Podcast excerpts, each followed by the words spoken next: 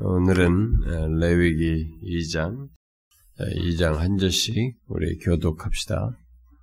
누구든지 소재 예물을 여호와께 드리려거든 고운 가루로 예물을 삼아 그 위에 기름을 붓고 또 그 위에 유향을 놓아 전 예상들에게 가져갈 것이. 제사장은 그 고운 가루 한 움큼과 기름과 그 모든 유향을 가져다가 기념물로 제단 위에 불사르지. 이는 화제라 여호와께 향기로운 냄새. 그 소재물에 남은 것은 아론과 그의 자손에게 돌릴지니 이는 여호와의 화제물 중에 지극히 거룩한 것이니라. 네가 화덕에 군 것으로 소재 예물을 드리려고 고운 가루에 그 연병으로 드릴 것이. 철판에 붙인 것으로 소재 예물을 드리려거든 고운 가루에 누룩을 넣지 말고 기름을 섞어 조각으로 나누고 그 위에 기름을 부을지 는 소재니라. 네가 냄비의 것으로 소재를 드리려거든 고운 가루와 기름을 섞어 만들지니라. 너는 이것들로 만든 소재물을 여호와께 가져다 세상에게 줄 것이. 세상은 그것을 재단으로 가져다 그 소재물 중에서 기념할 것을 가져다가 재단 위에서 불사를 지니 이는 화제라 여호와께 향기로운 냄새니라. 소재물에 남은 것은 아론과 그의 아들들에게 돌릴 여호와의 화제물 중에 지극히 거룩한 것이다. 너희가 여호와께 드리는 모든 소재물에는 누룩을 넣지 말지니 너희가 누룩이나 꿀을 여호와께 화제로 드려 사르지 못할지니라. 처음인 것으로는 그것을 여호와께 드릴지 향기로운 냄새를 위하여 내전을 부리지 말지니라. 내 모든 소재물에 소금을 치라. 내 하나님의 언약의 소금을 내 소재에 빼지 못할지니 내 모든 예물에 소금을 들을지니라. 너는 첫 이삭의 소재를 여호와께 드리고 첫 이삭을 볶아 찍은 것으로 내 소재를 그 위에 기름을 붓고 그 위에 유향을 더할지니 이는 소재니라.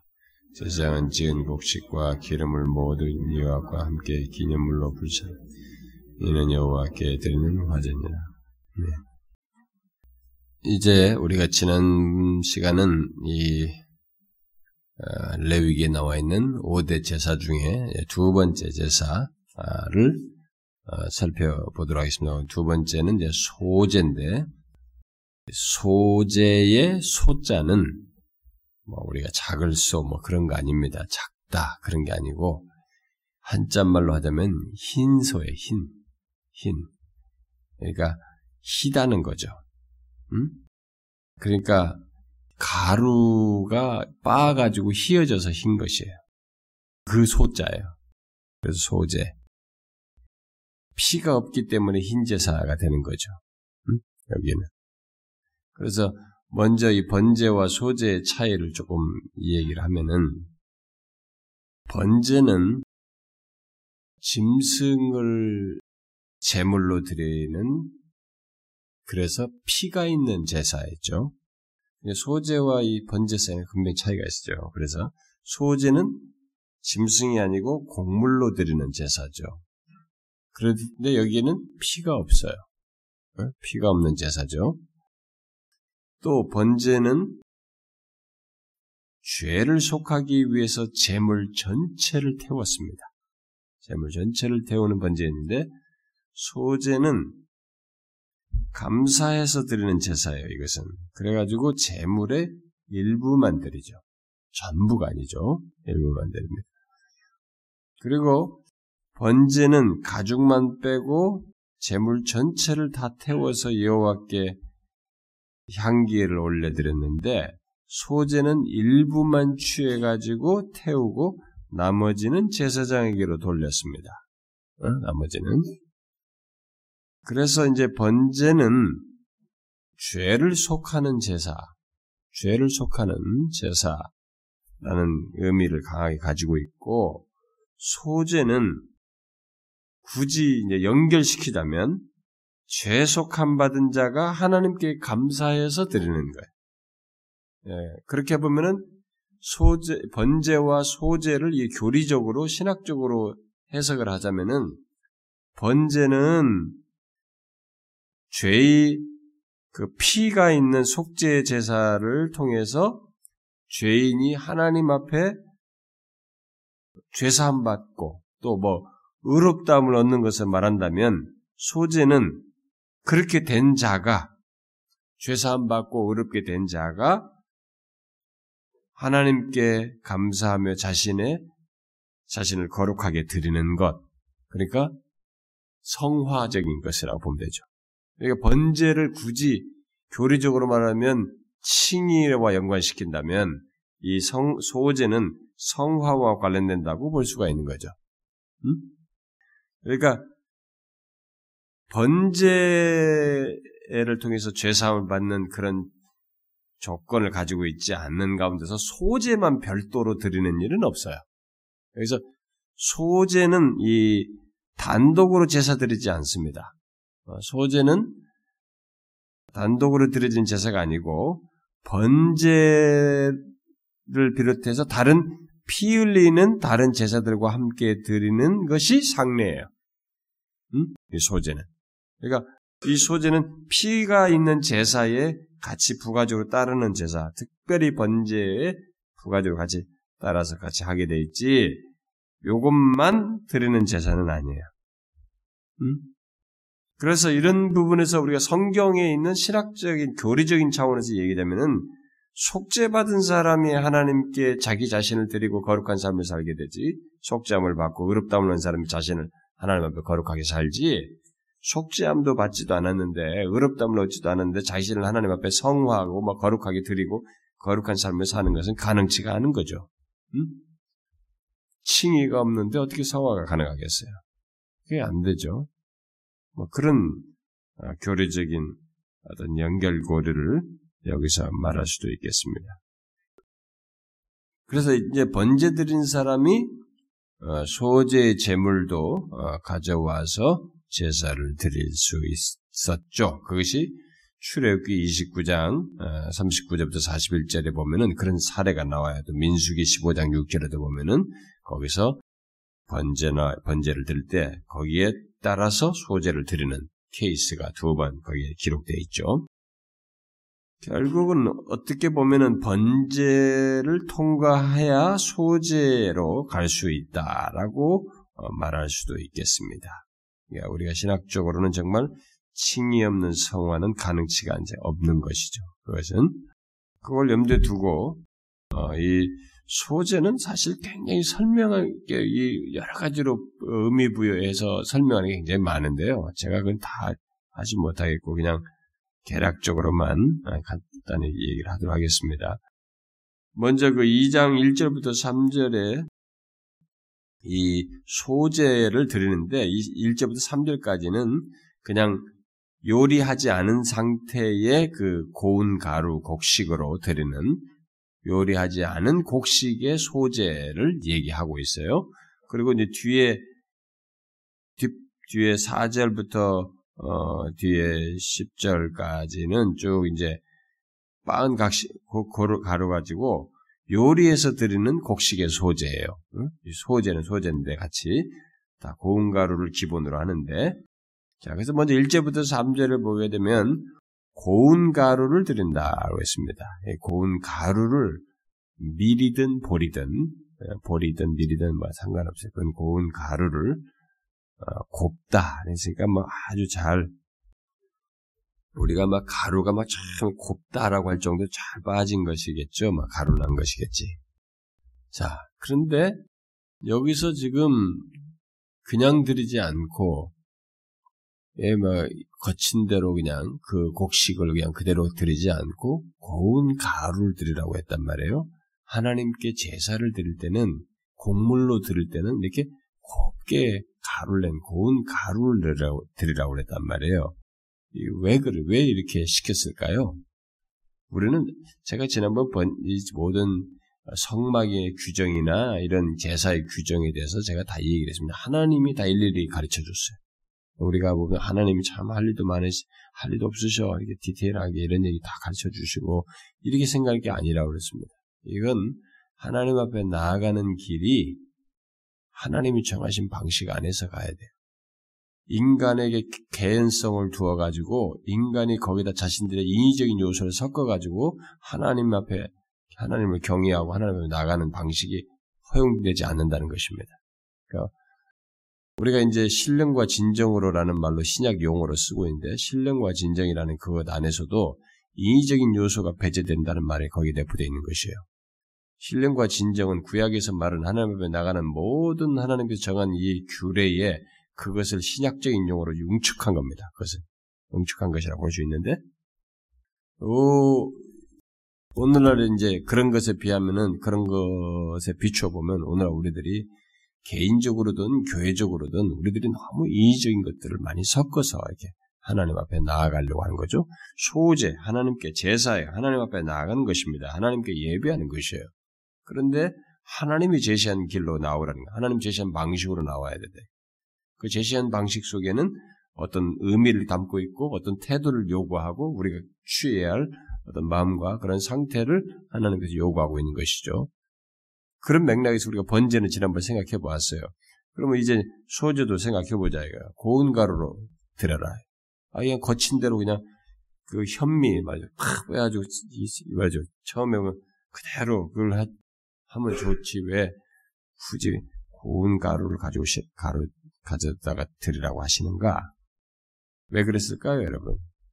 뭘 말할까요? 고운 가루 드리라는 것은. 이것은 우리가 번제에서도 수컷은 수컷인데 흠없는 이라는 수식가 붙었죠. 흠없는 수컷 하듯이 예, 곡식은 곡식인데 고운 가루로 된 곡식을 이렇게 말함으로써 아, 최상의 것을 드려야 한다는 것을 일차적으로 뜻한다고 볼 수 있어요. 고운 가루가 고운 가루에 곱다, 곱다. 그러니까 최상의 것을 드린다는 생각이 듭니다.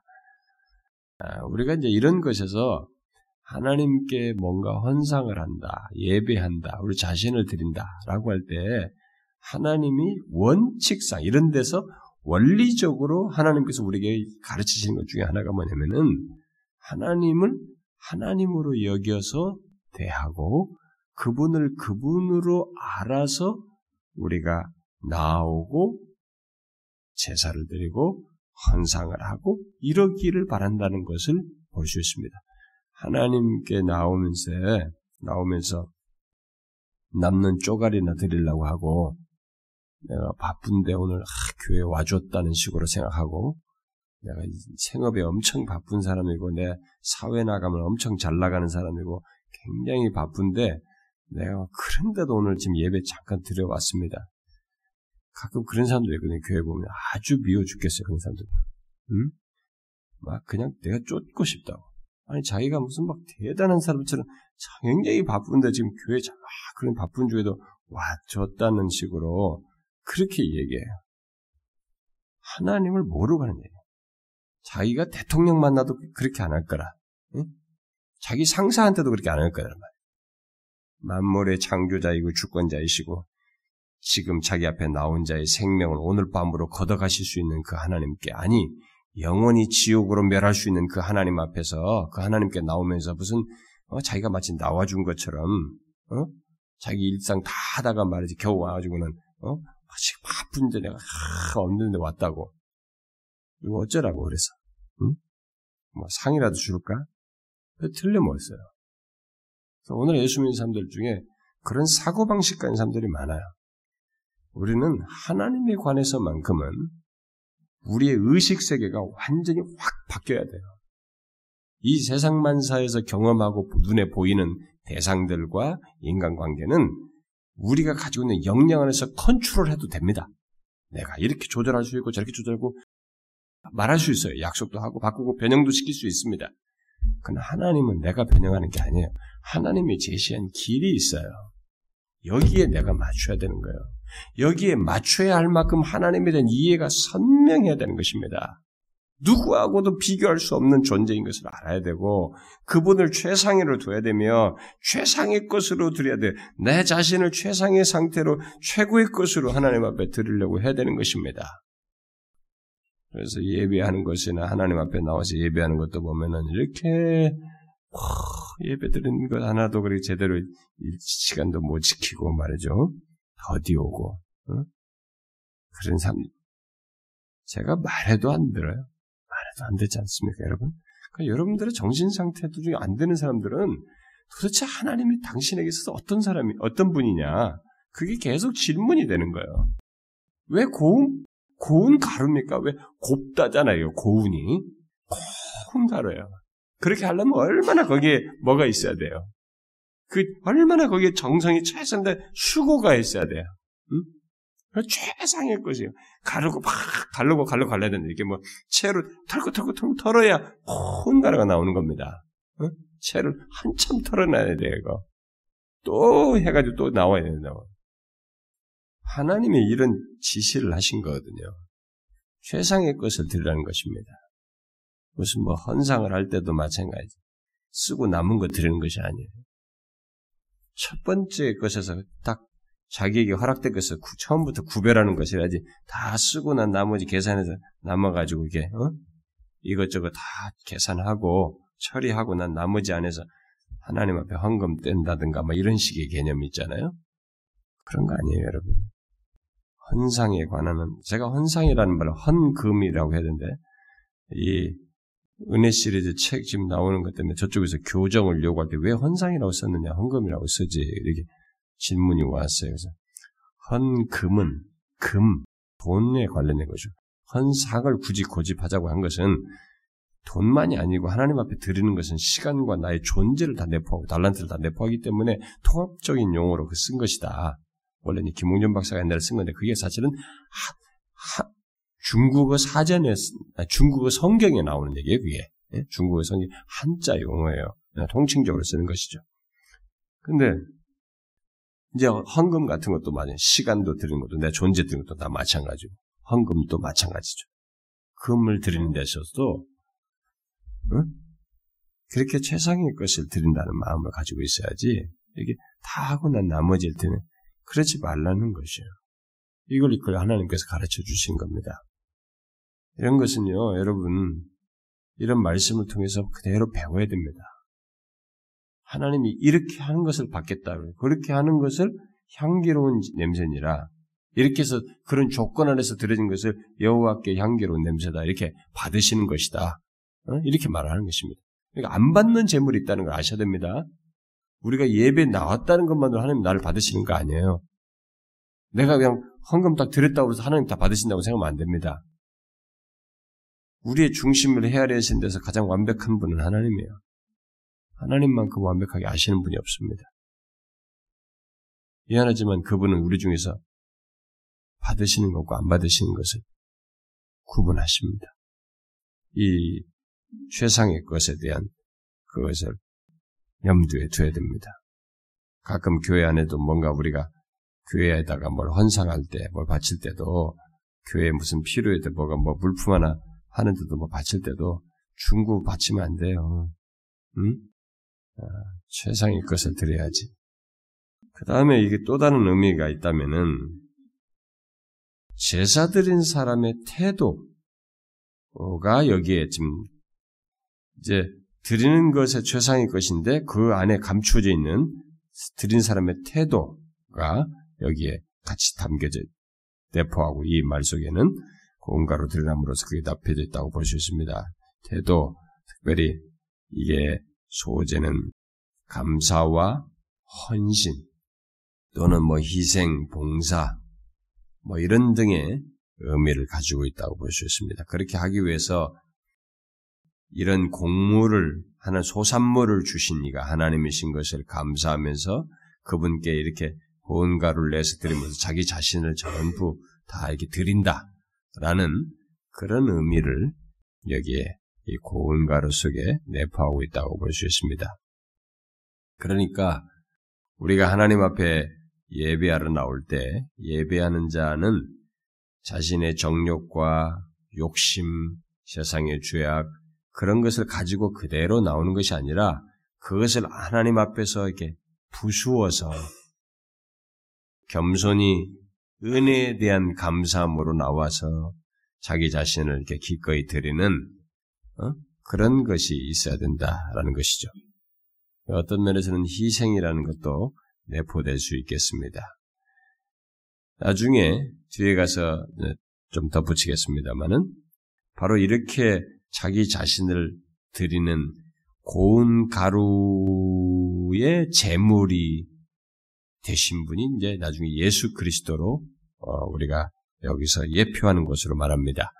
제가 지난번에 얘기했죠. 이 5대 제사는 다 예수 그리스도의 어떤 모든 삶과 사역의 한 면 한 면 한 면들을 여러 면들을 각각 다양하게 예표하고 상징한다고 그랬습니다. 그러니까 이, 이 소재도 결국 예수 그리스도를 예표하는 어떤 것이 있는데 바로 이 고루, 고운 가루와 같은 제물이 대신 어, 예수 그리스도를 예표한다고 볼 수 있습니다. 왜냐하면 예수 그리스도께서 끝까지 순결하게 순전하게 자기를 드리거든요. 순종하면서 그러니까 자신의 뜻대로가 아니라 철저하게 아버지 뜻대로 순종하면서 순결하게 자기 자신을 내어 드립니다. 그게 막 고운 가루 같다는 것이죠. 고운 가루 소재와 같은 예수 그리스도라는 것입니다. 일반적으로 우리가 그렇게 말을 하죠. 그런데 여기 이제 소재물에는 예, 이렇게 드리는 고운 가루 소재물에는 반드시 어, 기름이 들어가야 된다고 여기서 말하고 있습니다. 기름이 계속 나와요. 기름이 기름을 붓는다는 내용이 1절, 6절, 15절 나오죠.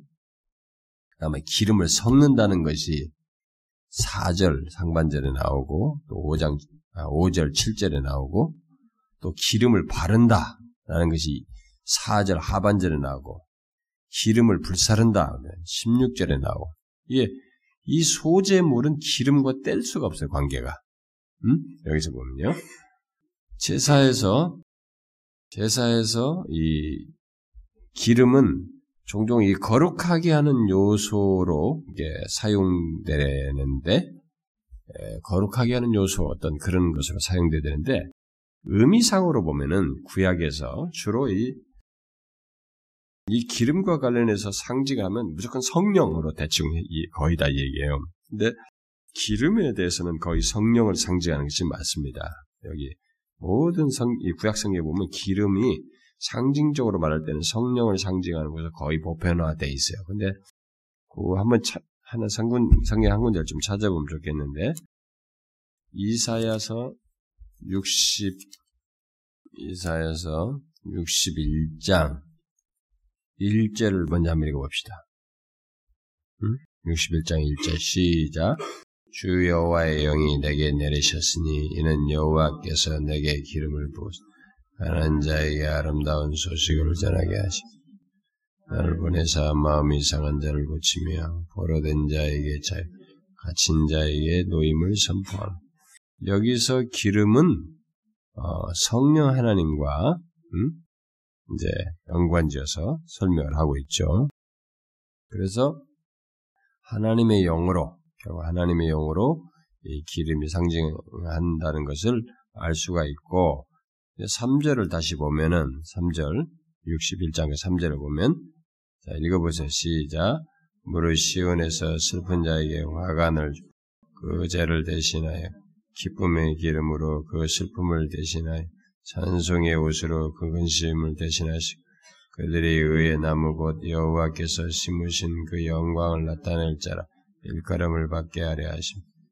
자 여기에 기름이 나오는데 이 기름이 기쁨이라고 나와 있어요. 그러니까 구약에서 굳이 기름은 성령을 하나님의 영을 상징하는데 그 내용 속에는 이 기쁨도 같은 또한 내포되어 있다는 것을 볼 수 있습니다. 그래서 이 소재에서도 이 기름을 그렇게 보편적으로 기름과 관련해서 상징하고 있는 내용들을 다 연관지어서 생각해 볼 수 있습니다. 그래서 소재는 이 기름을 통해서 하나님께 대한 감사드리는 것이 있거든요. 이 감사의 성격이 있습니다. 이 소재는 하나님께 감사하는 것이거든요. 근데 이 감사의 성격이 여기에 있기 때문에 그러면 이 감사를 하려면은 뭐예요? 이 감사의 제사, 감사의 소재란 말이에요. 그러면은 그게 감사는 기쁨을 내포하는 거예요. 그래서 기쁨의 제사. 그래서 어, 결국은 기름을 통해서 이 기쁨의 제사를 하나님께 드리는 것으로 드려야 하는 것으로 상징해서 말을 한다고 볼 수 있습니다. 그래서 이제 요게 이제 사실인 것을 알 수 있는 건 뭐냐면은 기쁨의 제사가 아닌 경우의 제사에서는 소재를 할 때 기름을 넣지 않도록 규정했어요. 뒤에 가보면 레위기 뒤에 5장을 보면 레위기 5장 11절 한번 보세요. 11절부터 이제 뭐 13절까지인데 11절만 한번 읽어봅시다. 시작. 만일 그 손이 산뼈들기 두 마리나 집뼈들기 두 마리에도 미치지 못하면 그의 범죄로 말미암아 고운 가루 10분의 1 에바를 예물로 가져다가 속죄 제물로 드리되 이는 속죄제인즉 그 위에 기름을 붓지 말며 유황을 놓지 말고 여기는 기름을 넣지 말라는 거예요. 지금 곡식인데 기름을 넣어야 되거든요. 곡식인데 기름을 넣어야 돼. 왜 곡식인데 기름을 넣지 말라는 거냐? 이것은 속죄제이기 때문에 속죄제는 기쁨과 감사의 의미가 있는 게 아니에요, 지금. 그래서 기름을 넣죠. 기름이 그래서 기쁨의 의미가 있다는 게 맞아. 이걸 볼 때요. 여기는 넣지 말라는 겁니다. 또 민수기 5장 아니 찾지 마세요. 민수기 5장에 가면 간음 여부를 판, 판단하는 판결하는 의심 소재가 있어요. 근데 거기에도 기름을 넣지 말라는 거예요. 소재인데 왜? 그게 이게 간음 여부를 판결하는 소재니까 이게 기쁨 문제가 아니거든. 아, 그래서 이 기름을 넣는다는 것이 하나님께 드리는 이 제사의 성격이 기쁨의 제사의 성격이어야 된다 라는 의미로 기름을 넣도록 하고 있다는 것을 알 수가 있습니다. 또 소재는 기름을 통해서 감, 그, 두 번째로 아까 기쁨과 함께 하나님의 영을 얘기한다고 그랬으니까 이 감사와 헌신의 삶에 성령의 기름 부으심이 있어야 함을 상징한다고 볼 수 있습니다. 음? 아까 기쁨과 함께 하나님의 영을 얘기했으니까 그러니까 이 소재를 통해서 소재의 기름을 붓는 것을 통해서 어, 우리의 감사와 헌신의 삶에 성령의 기름 부으심이 있는 것을 상징한다고 볼 수 있겠어요. 자, 그런 삶은 특히 자기를 부인하고 부인하는 성화의 삶이라고 하는 것이 아까 그랬죠. 우리가 소재가 뜻하는 것이 감사 원신의 삶에서 이게 일종의 성화라고 얘기, 했습니다 속죄받은 자의 그 삶이라고 그랬어요. 그러니까 이런 성화의 삶은 성령의 도우심이 있어야 된다는 것을 상징한다고 볼 수 있겠죠. 성화의 삶은 성령의 도우심이 없으면 가능하지가 않죠. 예? 성화는 성령의 역사 속에서 있는 거예요. 우리가 구원의 서정은 다 성령의 사역으로 얘기하잖아요. 성령의 사역 없이 우리가 거룩한 삶을 살 수가 없습니다. 성화의 삶을 살 수가 없어요. 바로 그것을 어, 상징한다고 볼 수 있겠습니다. 그래서 우리가 하나님 앞에 예배자의 삶을 살기 위해서는 성령의 기름 부으심, 음? 바로 성령의 도우심, 성령의 능력을 힘입어야 한다는 것이죠. 이건 이게 여러분들이 이제 지식으로 받아들이면 지식으로만 알고 있으면 안 되고 이런 의미 부여를 통해서 실제로 우리 자신들이 알아야 됩니다. 우리가 하나님 앞에 진실한 예배자의 삶을 살기 위해서는 주일날 여기서만 딱 예배당에 왔을 때만 여기서만 예배자의 어떤 모습이 아니고 그런 하나님 앞에 드림직한 예배자의 삶을 사는 가운데서 하나님 앞에 나오는 것인데 그런 일주일간의 그런 예배자의 삶의 연장선상에서 예배드리는다고 할 때 그 연장선상에 있는 예배자의 삶이 여러분 성령의 능력과 도우심이 없으면 어떻게 되겠어요? 가능하겠어요? 안 되는 것입니다. 정말로 그게 어렵죠. 오늘 서로 오늘 다 너무 차분나요? 왜 이렇게 자무나요? 아니죠. 아, 이번 제가 이번 주 집회 갔는데 거기 김근준 장로님 나하고 집사님 그 문상 집사님 3일 내내 왔더라고 저녁마다. 그래서 내가 첫째 날 어제도 설교다 보니까 보여가지고 끝나고 아, 뭐하러 왔냐고 얘기. 다 서, 우리 교회에서 한 건데 내가 그랬거든요. 은혜 시리즈 했거든요, 제가 가서. 아 근데 계속 왔어요. 자기 너무 은혜가 된다는 것은 웃긴다고 그랬어 내가. 아니 우리 교회에서 어? 우리 교회에서 할 때는 은혜 간다고 여기 와서는 은혜 대가 막 어? 도대체 어쩌된 거냐고 은혜 많이 받았다고 막 그러는 거야. 우리 교회에서 할 때는 다 아마 좀 잠물듯이 듣다가 밖에 나가서 할 때는 막 어? 더 열심히 잘 듣나? 그러면서 저한테 김 빼는 얘기만 하고 가더군요. 하면서 뭐라고 하냐면은 우리 교회에서 설교하는 것만큼도 설교를 안 한다고 하더라. 나보고. 너 예, 너무 힘이 빠져서 되게 아마 감기 걸려서 그런지 우리 교회에서 하는 것만큼도 안 하는 것 같다고 그러고 가더라고요.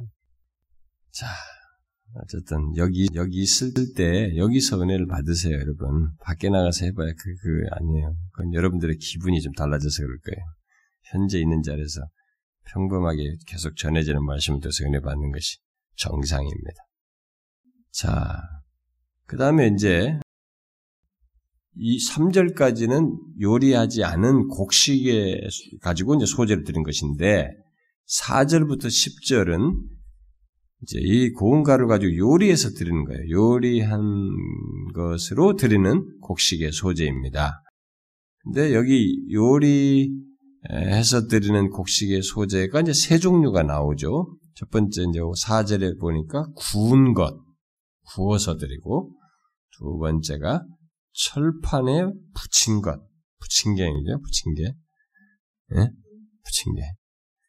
그다음에 세 번째가 삶아서 드리는 것. 어, 여기 뭐 냄비니까 냄비니까 삶아서 그래요. 그러니까 이게 아마 구운 것은 뭐 두툼한 보리떡 같은 것을 연상할 수 있을 것 같고 철판에 구운 것은 부침개 같은 것이라고 삶아서 드린 것은 아마 튀긴 종류를 말하지 않겠나 튀겨서 이렇게 되는 거 이런 이제 그런데 이 세 경우 모두 고운 가루에 기름을 어, 넣어서 붓도록 되어 있죠. 다 똑같이.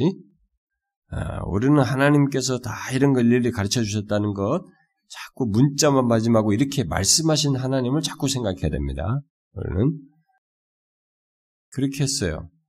어, 그렇게 해서 똑같이 다 내드리도록 했고, 그 다음에 그 이제 뒤에 그 어, 그러고 나서 내용상에는 이제 앞에 드리는 데 있어서 그런 고운 가루에 드리는 정성, 아니, 의미와 이런 것들이 이렇게 바, 다른 방식으로도 드릴 수 있는데 그 그때 드리는 것은 앞에 말한 것처럼 두 가지 제가 고운 가루 드린 것의 의미는 똑같이 여기 있는 것입니다. 어? 최상의 것을 드리는 것이고 그런 드린 자의 감사와 헌신 이런 것이 여기도 똑같이 내포돼서 같은 것이죠. 자, 그러고 나서 이제 그 11절부터 16절에 보면 소재에 대한 재반 규정이 나옵니다. 여기 보면. 그래서 이 게 이제 우리가 주목해야 되는 것이 무조건 내가 제사를 재물을 가지고 왔다라는 것이 중요한 것이 아니고 하나님이 또 규정하셔요. 소재에 넣어서는 안 될 것과 반드시 넣어야 할 것을 얘기합니다. 그러니까 우리가 하나님 앞에 나아가는 데 있어서도 이렇게 내가 나왔다라는 것의 의미 그것만이 전부가 아니고 거기에 하나님께서 제할 것과 반드시 포함할 것들을 굳이 명하심으로써 우리들로 하여금 하나님 앞에 나오는 자의 그 모습과 상태가 얼마나 하나님을 향해서 일치되고 하나님을 향해서 이렇게 온전한 모습을 갖도록 하고 있는지를 유념해 봐야 되겠죠. 자, 먼저 넣어서는 안 될 것, 어, 먼저 넣어서는 안 될 것이 2장 11절에 보니까 뭐예요? 음? 누룩, 또 꿀이죠. 어, 이 꿀은 벌꿀 이런 꿀도 되고 과일 열매에서 나온 꿀도 돼요. 이 사람들은 그런 데서도 나오는 꿀도 다 채취해서니까 그것도 다 포함되는 겁니다. 우리가 생각하기에 꿀은 되게 좋을 것 같은데 왜 꿀을 넣지 마라 그랬을까? 궁금하죠. 여러분 왜 누룩과 꿀을 여기에 넣지 말라고 그랬을까요? 소재, 그걸 금하셨을까요? 네? 생각을 안 해봤죠?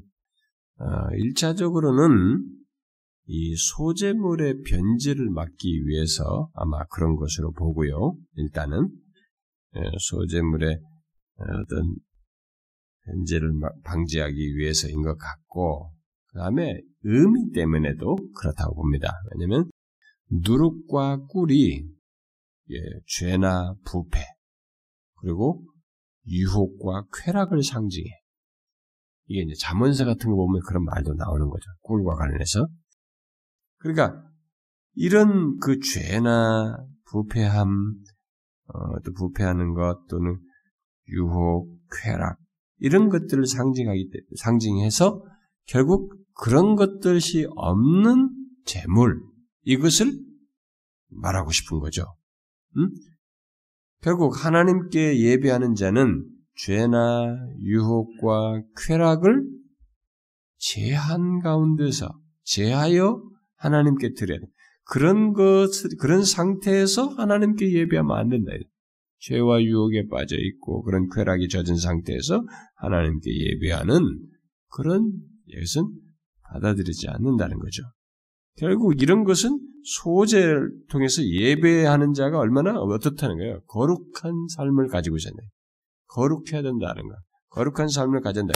계속 레위 기간에 그 얘기에 포함되는 거룩이에요. 거룩해야 된다는 거죠. 우리가 하나님 앞에 나올 때 최소한 이 거룩한 소재물과 같은 것, 죄와 유혹과 쾌락일 제한, 그것을 하나님 앞에 내어놓은, 회개한 상태에서 하나님 앞에 나오는 것이어야 된다는 것. 그래서 예배에는 항상 죄의 고백이 있어야 되는 것입니다. 어? 죄의 고백. 사실. 그러니까 우리가 이런 것을 완전치는 않기 때문에 죄와 유혹과 이런 쾌락으로부터 어, 하나님 앞에서 구별하여 그 혹시 그런 것이 있는 것을 하나님 앞에 죄를 고하여 하나님 앞에 성결한 상태로 어, 성결한 예배자로 설려고 해야 되는 것이죠. 그런데 어, 제가 지난 시간에도 끝부분에도 그런 얘기를 했지만 처음에 번제 드릴 때는 얼마나 그게 막 의미가 있고 막 신중했겠어 제아기가 죄를 거기다 전가시켜서 하는 거예요. 근데 이것도 마찬가지예요. 뭔가 이렇게 이런 의미가 있지만 이것을 반복하다 보면 우리가 의미를 망각했네. 그러니까 오늘날 신자들도 예배당에서 예배를 자꾸 반복하다 보니까 의미를 자꾸 잊어버려요. 그래서 예배하는 것에서 어, 우리들이 이런 의미 같은 것, 하나님 앞에 거룩하게 죄와 유혹과 쾌락을 배제한 그런 상태로서 예배해서는 안 돼. 그런 예배자는 아니어야 된다는 것을 망각하고 하는 죄 고백도 없이 죄 고백도 너무 이게 반복되니까 그것에 대한 필요를 못 느끼고 그렇게 절박함도 못 느끼고 덜썩 수동적으로 예배에 참여해가지고 예배 속에서 그냥 뭔가 나한테 하나님 앞에 예배 나왔다라는 것에 대한 안도감과 나의 습관과 그리고 거기서 수동적으로 있는 가운데 뭔가 내게 떨어지는 은혜라든가 최소한 여기 온 것에 대한 보상으로서 내 마음에 좀 타치가 되거나 유를 얻거나 뭔가 유익을 얻는 것 정도로 이렇게 안주하려고 하는 이런 것에 머무르면 안 되는 것입니다. 예배는 하나님께서 뭔가 우리에게 예배 나온 자에게 그 다음으로 반응하셔서 복을 주시고 이 소재를 드린 자, 번제를 드린 자에게 죄사함을 받는 것을 넘어서서 그 다음 하나님이 주시는 복의 문제가 이후에 있긴 하지만 그러나 이런 것을 미리 규정을 했을 때는 그 예배 예배자가 하나님 앞에 나오기에 앞서서 어떠해야 하는지를 말하고 있기 때문에 우리는 이것을 먼저 잊지 아니하고 또 이것이 습관이 되지 않도록 해서 하나님 앞에 서야 되는 것입니다. 그런데요, 예, 제가 이제 이런 예수를 믿는 사람들이니까 이제 우리가 이 성경을 이런 거 보면서 이제 이게 하나님께서 말씀하신 것을 조목조목 깨달으면서 깨닫고 있는데 하나님께 나갈 필요를 절박하게 느끼지 못하거나 예수 그리스도를 하나님 자신이 자신에게 신앙의 분명한 응? 그분에 대한 이해를 가지고 있는 신앙을 가지고 있지 않으면 이런 내용들은 자기에게 미안하지만 적용이 안 될 거예요. 여기에 적용되기 어렵습니다. 여기서 야 누룩과 꿀, 꿀을 금해라 라는 것을 통해서 이 하나님께서 고운 가루에다가 그런 거 하지 말고 하라고 하는 것에서 뜻하시고자 하는 그 의미, 죄나 유혹과 쾌락 같은 것을 가지고 그런 상태에서 하나님 앞에 예배하는 거 받지 않는다고 하시는 이런 메시지가 현실적으로 자신에게 실제적으로 적용되어서 하나님 앞에 나오려고 하는 이 일은 하나님을 진실로 믿고 하나님을 바르게 예배하고자 하는 그 신앙적인 중심과 마음이 있지 않으면 여기 안 돼요. 특별히 번제와 연계시키자면 번제를 드린 자가 번제를 들여서 자신의 죄의 사함을 받고 의롭다함을 얻은 자의 조건을 가진 사람이나 이렇게 이 소재의 이런 의미에 따라서 진실하게 할 수 있지 그런 것이 확신이 없고 하나님에 대한 이해가 확실히 없으면은 이렇게 하기 어려워요. 어렵습니다. 그래서 교회당 안에는 습관적이고 위선적인 사람들이 항상 옛날부터 지금까지 이 이스라엘 때부터 지금까지 계속 있는 것입니다. 그러나 여러분들 중에 이 의미가 전달되고 이렇게 드리는 사람이 여러분들 중에 있어요.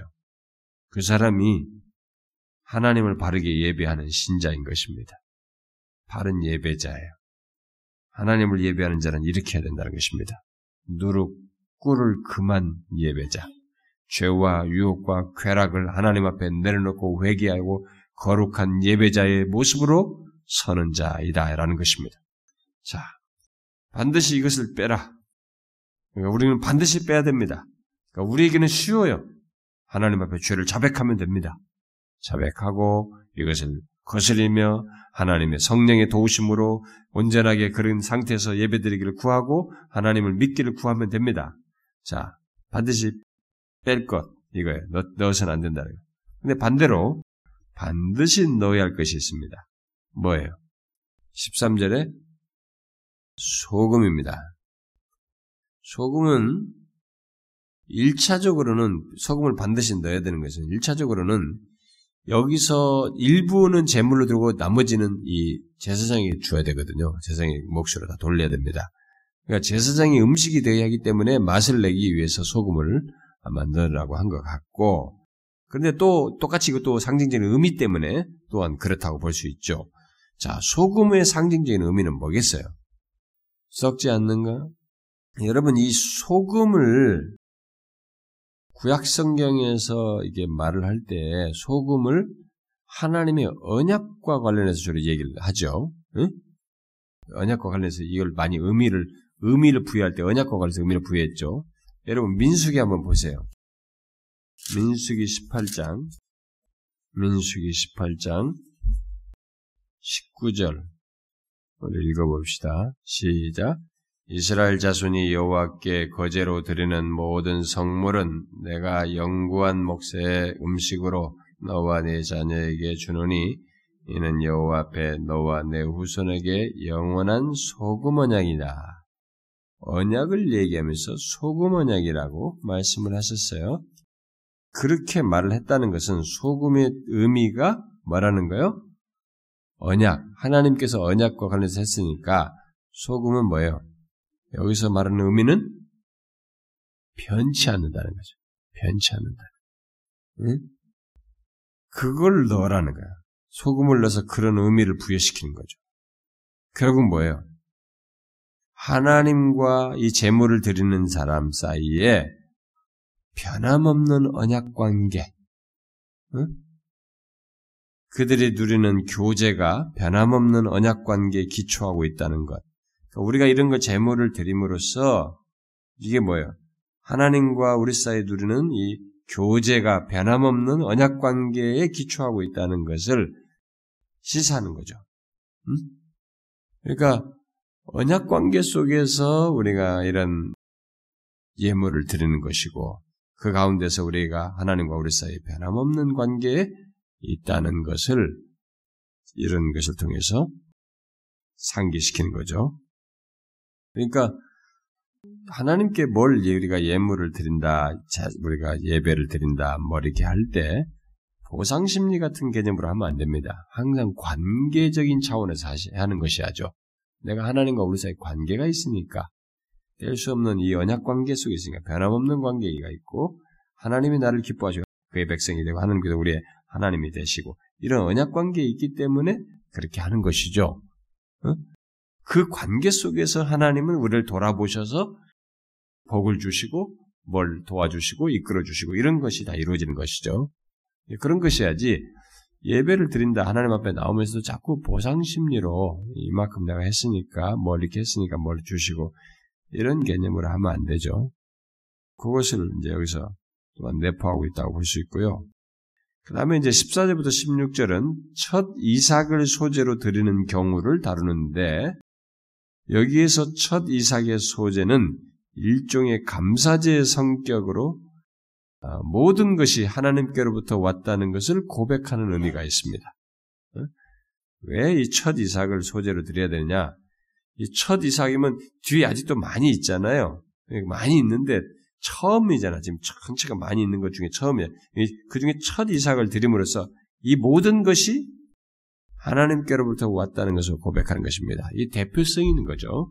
응? 첫 열매, 첫 대표성이 있는 거예요. 이거 가지고 이 전부를 대표해. 전부가 하나님께로 왔습니다라고 고백하는 겁니다. 그 제가 헌금 기도할 때 그 얘기 하지 않습니까? 우리 일부를 떼지만 이 전부가 하나님께로부터 온 것을 고백합니다. 알죠? 항상 그것이 여러분들에게 단순히 교리적인 지식이 아니라 실제적인 마음이고 이해여야 합니다. 우리가 일부를 떼지만, 예를 들어 11조를 뗀다든가, 뭘 떼든, 뭘 떼잖아요. 일부를 한다, 감정. 그럼 이게 뭐예요? 전부가 하나님께서 주신 것을 일부를 가지고 고백을 하는 거잖아요. 응? 대표성이 있는 거죠, 이게. 그렇죠? 아, 오늘은 뭐 이게, 뭐 밭이라는 것이 많아서 기분 나빠요? 제가요, 이번에 집회 가지고 놀란 것이요.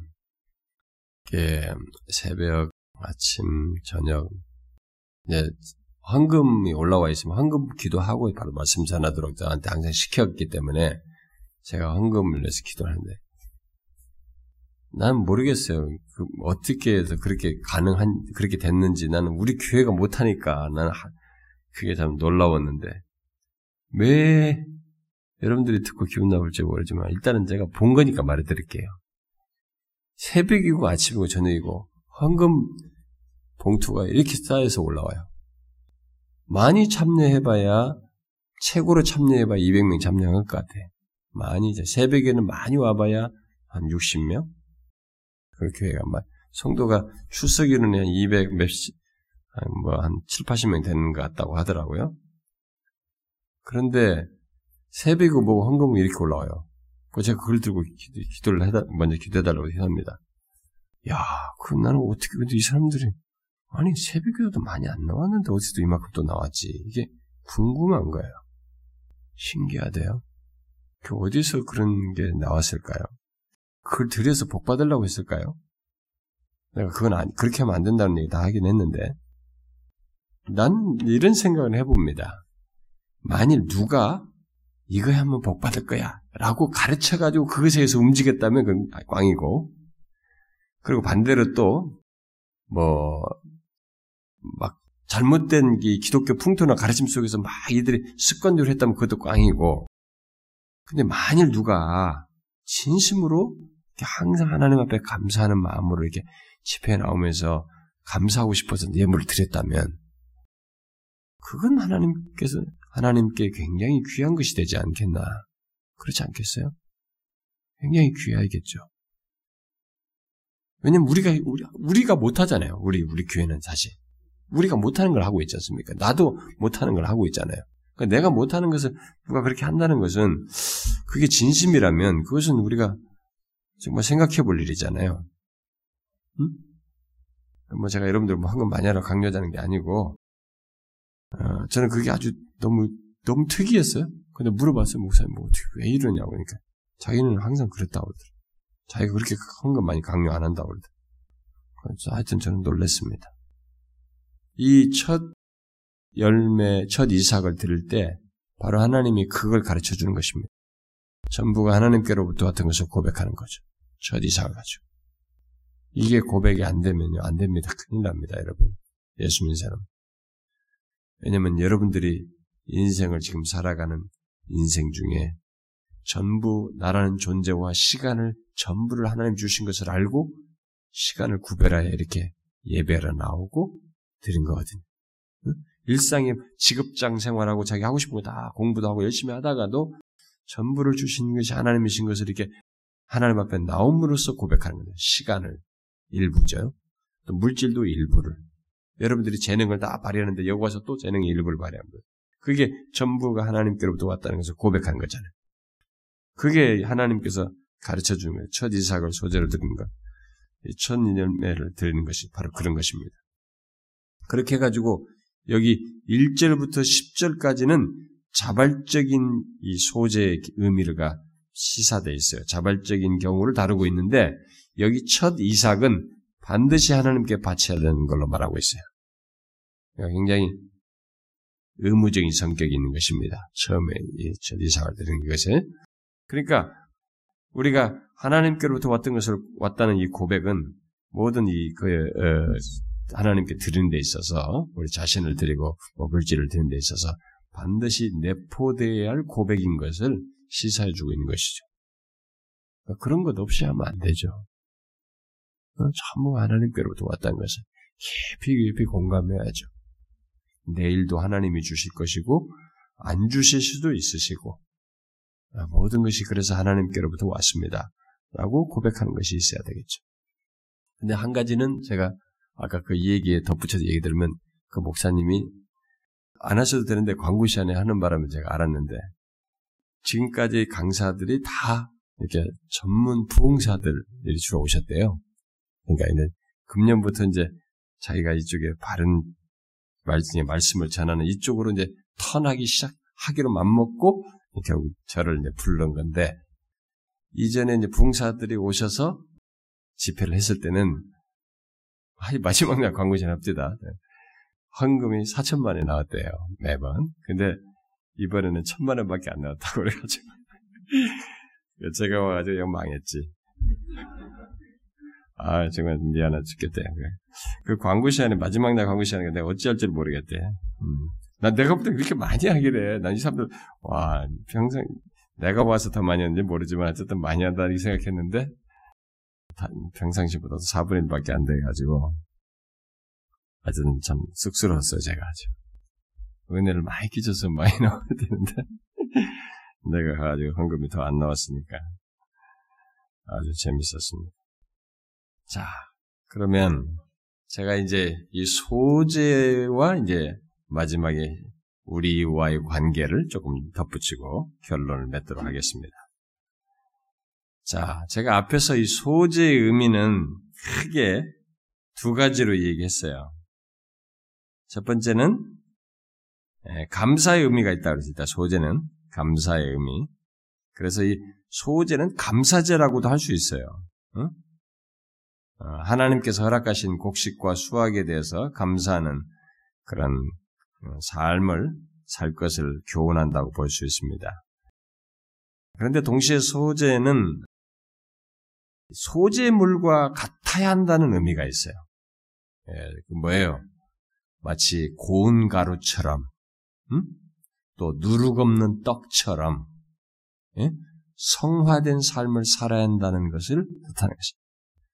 성화된, 예? 예, 성화된 삶을 살아는 하나님께 성화된 삶을 사는 그런 예배자로서 하나님 앞에 아, 나와야 된다는 것을 내포한다고 볼 수 있어요. 그런데 그것이 우리 스스로 자발적으로 되는 것이 아니기 때문에 여기에 뭐가 들어가 있어요? 기름 부음이잖아요. 기름. 성령의 도우심이 있어야 되죠. 성령의 도우심과 어떤 사람은 유향을 예수 그리스도의 중보를 뜻하는 것으로도 말하기도 해요. 만약에 막 그런 의미를 성경 연관성 속에서 말할 수도 있는데 어떤 사람은 기도로도 얘기해요. 향이 올라간다고 그랬으니까 향이 올라간다. 여기 향을 하나님 기뻐하시는 걸로 얘기하니까 계시로에서 나오는 무슨 뭐예요? 음? 기도. 하나님 그 들은 향을 기도라고 얘기잖아요. 그 김홍전 박사 같은 사람은 그것을 기도로 이 유향을 기도로 해석을 하는데 어, 많은 사람은 예수 그리스도 중보로도 얘기해요. 근데 좋아요. 뭐 성령의 도우심과 주님께 도우심을 구하는 우리의 기도를 통해서 성화의 삶을 말하든 어? 성령의 도우심과 예수 그리스도의 중보를 있어야 하는 것으로 말하든 간에 결국 이 소재를 통해서 하나님을 믿는 언약 백성이 하나님 앞에 나아갈 때에 우리는 고운 가루처럼 누룩 없는 떡처럼 성화된 삶을 이 성령의 도우심과 예수 그리스도의 중보에 힘입어서 또는 기도를 통해서 가져야 된다는 것이죠. 이것을 우리에게 강조한다고 볼 수 있겠습니다. 그러니까 성화의 삶은 성령의 도우심과 이런 그리스도의 중보가 없이는 되지가 않죠. 또, 뭐, 성령의 도우심과 기도를 통하자 기도로 은혜를 구하지 않고는 성화의 삶을 살아낼 수가 없겠죠. 어? 바로 이제 그런 의미를 가지고 있다고 볼 수 있습니다. 그런데 이 소재를 통해서 상징적으로 말하고자 하는 가장 이제 중요한 내용은 예수 그리스도와 연관성이에요. 음? 우리가 5대 제사가 예수 그리스도에 관한 어떤 것들을 다 계시하는 부분적으로 계시하는 것을 내포하고 있다고 했습니다. 그러면 이 소재를 통해서 예수 그리스도와 연관지어서 말을 할 때 보편적으로 성경에서 말하는 말은 뭐냐면 고운 가루 같은 이미지를 통해서 말하다시피 그리스도의 순결한 생애를 예표한다는 것입니다. 예? 그리스도의 순결한 삶을 예표한다는 것이죠. 바로 누룩이 없는 소재처럼 순전하고 진실한 삶을 사신 예수 그리스도. 또 소재 고운 가루에 기름을 부은 것 같이 성령이 임하여 함께하는 삶을 사신 예수 그리스도. 또 첫 이삭의 제물로 소재로 하나님께 드림같이 부활의 첫 열매가 되신 예수 그리스도를 상징하는 것으로도 말을 하고 있습니다.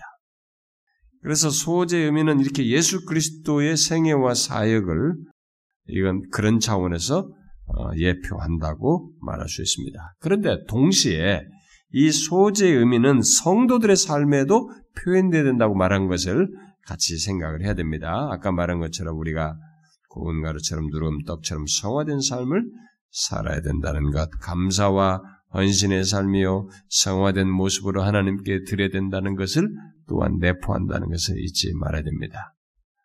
자, 하나님은 자신에게 나오는 예물을 이렇게 구별하십니다. 하나님과 하나님을 예배하고 하나님과 교통하고 하나님과 교제하는 대상의 만남을 이렇게 구별하십니다. 이런 것을 일일이 다 말씀해 주셨습니다. 자, 그러면 우리가 이런 것을 배워서 적용한다고 한번 생각해 보세요. 제가 아까도 중간에도 얘기했습니다만은 적용한다고 한번 생각해 보십시오. 여러분들이 하나님 앞에 나오는 예배자로서 삶이 어떠해야 하며 실제로 예배 자로 나오기까지의 삶 그리고 실제로 예배를 드리는 자신의 모든 것이 어떠해야 하겠어요?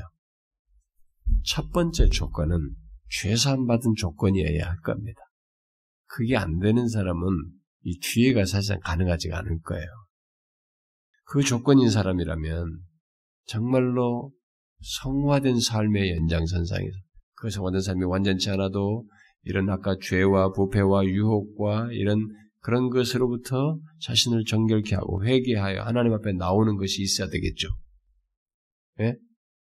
고운 가루와 같이 예? 그런 게 있어야 되겠죠, 여러분. 최상의 것으로서 자기 자신을 드리고 자신에게 있는 걸 최상의 것으로 드리려고 하는 이런 것이 있어야 되겠죠. 예배 나오기까지 예배하는 자의 삶으로서 자신이 어떠한지 한번 보세요. 여러분, 우리 교회만큼 이런 것을 강조 많이 하는 교회가 있을까요? 그래서 우리 교회는 그래도 그렇게 강조를 해서 그나마 예배가 좀 다른 건가요? 조금은? 여러분들이 열심히 한다고 잘 듣고 그런 건가요? 예배 좀 진지한 편인가요? 뭐, 그렇지, 그렇지도 않은 사람도 있어요. 막, 뭐 설교해도 뭐, 막 그냥 방아를 얼마나 찢는 사람도 있으니까, 어? 뭐 그런데 예배에 나오고 하나님 앞에 여러분 찾아 나오는 이런 모든 것에서 진짜 최상의 것을 드는 심정으로 여러분 자신과 시, 여러분 자신의 시간과 물질이든 마음을 이게 드리는지를 체크를 하셔야 돼요. 왜냐하면 이런 조건을 제시하면서 이렇게 하는 것을 두고 여호와께 향기로운 냄새다 받으시는 제물이다 이렇게 말하니까 안 받는 조건이 있다는 거예요. 이런 조건을 가지고 받는다니까 안 받는 조건이 있다는 것입니다. 우리는 내가 했다는 것을 자꾸 얘기하지만은 하나님을 향하는 것에 관해서만큼은 주도자가 내가 아닙니다. 내가 아무리 어떤 식으로 드려도 하나님께서 받으시는 것이 결정적인 겁니다. 하나님께서 받으시냐 안 받으시냐가 중요한 거예요. 그게 결정적이기 때문에 그것을 생각하셔야 됩니다. 그러니까 그, 렇게 되고 싶으면 주께서 제시하신 대로 내 인위적인, 내 기준적인, 내 중심적인 것을 가지고 하려고 하지 말고 주님이 제시한 방식대로 하자는 거예요. 그렇게 예배하고 그리고 예배자의 모습으로 하나님 앞에 서고자 해야 된다는 것입니다. 헌상도 마찬가지고 시간을 드릴 때도 마찬가지고 여러분의 몸을 드릴 때도 마찬가지고 그런데 여러분 듣고 싶은 말이 있을 거예요. 아, 그럼 그렇게 뭐 떨어지는 거 없나요? 어? 여러분 그런 세상 논리로서는 떨어지는 것이 없을지 몰라도 하나님이 여기 있잖아요. 향기로운 냄새다. 기뻐하시잖아요. 하나님의 기쁨은 우리에게 은혜로 나타납니다. 잊지 마셔야 됩니다. 하나님이 우리를 기뻐하시잖아요. 받으시잖아요. 근데 우리에게 은혜로 나타나요. 어떤 식으로든 하나님이 우리에게 최상의 것으로 은혜를 베푸십니다. 그렇게 보상심리 개념이 아니라 관계 개념으로 잘 보셔요. 그 신실한 자를 하나님은 놓치지 않습니다. 저는 여러분들에게 이런 하나님과 우리 사이에서 복된 이렇게 말씀하신 대로 하나님이 제시하신 방식대로 나아감으로써 하나님의 은혜를 많이 경험하는 우리가 됐으면 좋겠고요. 저는 우리 교회가 매번 그럴 때마다 여기서 같이 예배하고 하나님을 섬길 때마다 우리를 기뻐하시고 은혜 주시고 싶어 하시는 것을 많이 경험하면 좋겠어요. 제가 우리 교회에서 제일 안타까운 것은 세월이 지나도 은혜를 못 받는 사람. 그 이유가 뭔지는 헤아려 봐야 되겠습니다만은 그런 사람이 있으면 정말 불행한 것이에요. 원인을 찾아서 반드시 자신이 찾고자 하면 찾을 수 있을 거예요. 원인을 찾아서 주님이 제시하신 방식대로 하나님 앞에 나오면 좋겠습니다. 회개하고 응? 죄 있으면 죄 회개하고 그럼 하나님 받아주십니다. 정말 우리가 이 문제가 있어도 하나님께서 이런 조건으로 나오면 받아주십니다. 모두 그런 은혜를 받고 경험하길 바래요. 기도합시다. 하나님 아버지 감사합니다. 하나님께서 저희들에게 오늘도 기회를 주셔서 하나님 앞에 나와서 같이 기도할 수 있게 해주시니 감사합니다. 우리의 생명의 모든 것이 주께 있사옵고 우리가 누리는 모든 것이 하나님의 허락하신 말에 있사오니 우리가 항상 하나님께 감사하며 참 이런 감사의 소재물을 드린 자와 같은 참 바른 예배자로서 주 앞에 서는 저희들 되게 하여 주옵소서. 주여 이곳에 나온 사랑하는 지체들이 한 마음으로 우리가 나라와 민족을 위해서 교회를 위해서 하나님의 이복을 위해서 우리들의 교회적인 여러 필요를 하나님 앞에 아뢰고 구하여 싸우니 주여 우리의 기도를 들으시고 성명 하나님께서 기도에 대한 하나님의 응답으로 우리 현실 속에서 무엇인가 일하시고 행하시는 것을 보여주시옵소서. 세대가 가고 하나님의 우리가 눈으로 보는 것이 더 이렇게 하나님으로부터 멀어져 가는 것 같습니다만은 그러나 그 가운데서도 여전히 우리의 기도를 들어서 응답하시며 역사하시는 하나님을 우리가 심히 보기를 원하오니 하나님이 우리의 현실 속에서 우리들의 교회 속에서 가정 속에서 하나님께서 살아계셔서 역사하시는 것을 나타내어 주시옵소서. 주여 우리가 특별히 복음잔치의 영혼들을 인도하며 그들의 구원을 위해서 하나님 앞에 구하오니 주여 나오는 자들을 하나님 우리가 마음을 쏟아 저들을 이끌 때 저들이 나와서 하나님의 은혜를 크게 덧입고 정말 살아계신 예수 그리스도를 영접하는 역사가 있게 하여 주시옵소서. 주여 이곳에 나온 사랑하는 지체들을 저들이 사업을 하고 직장 생활을 하고 또 가정 생활을 하고 이런저런 수많은 일들을 하고 또 학업 생활을 하고 다양한 자신들의 활동 영역에 있습니다.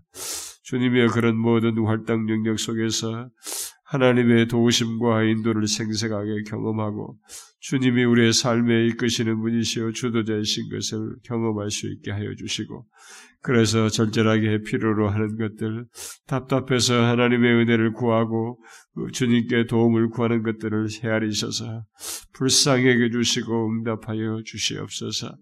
저들에게 정신적으로 영적으로 현실적으로 하나님의 신체적으로 하나님 저들에게 있는 문제들을 돌아보아 주시고 또 자녀를 위해서 기도하는 것과 결혼을 위해서 기도하는 것과 저들의 장래를 위해서 기도하는 것을 들으사 하나님의 자비를 베푸셔서 정녕 우리가 은혜로 사는 것을 그런 모든 것 속에서 볼 수 있도록 주여 우리의 기도를 들으사 응답하여 주시옵소서.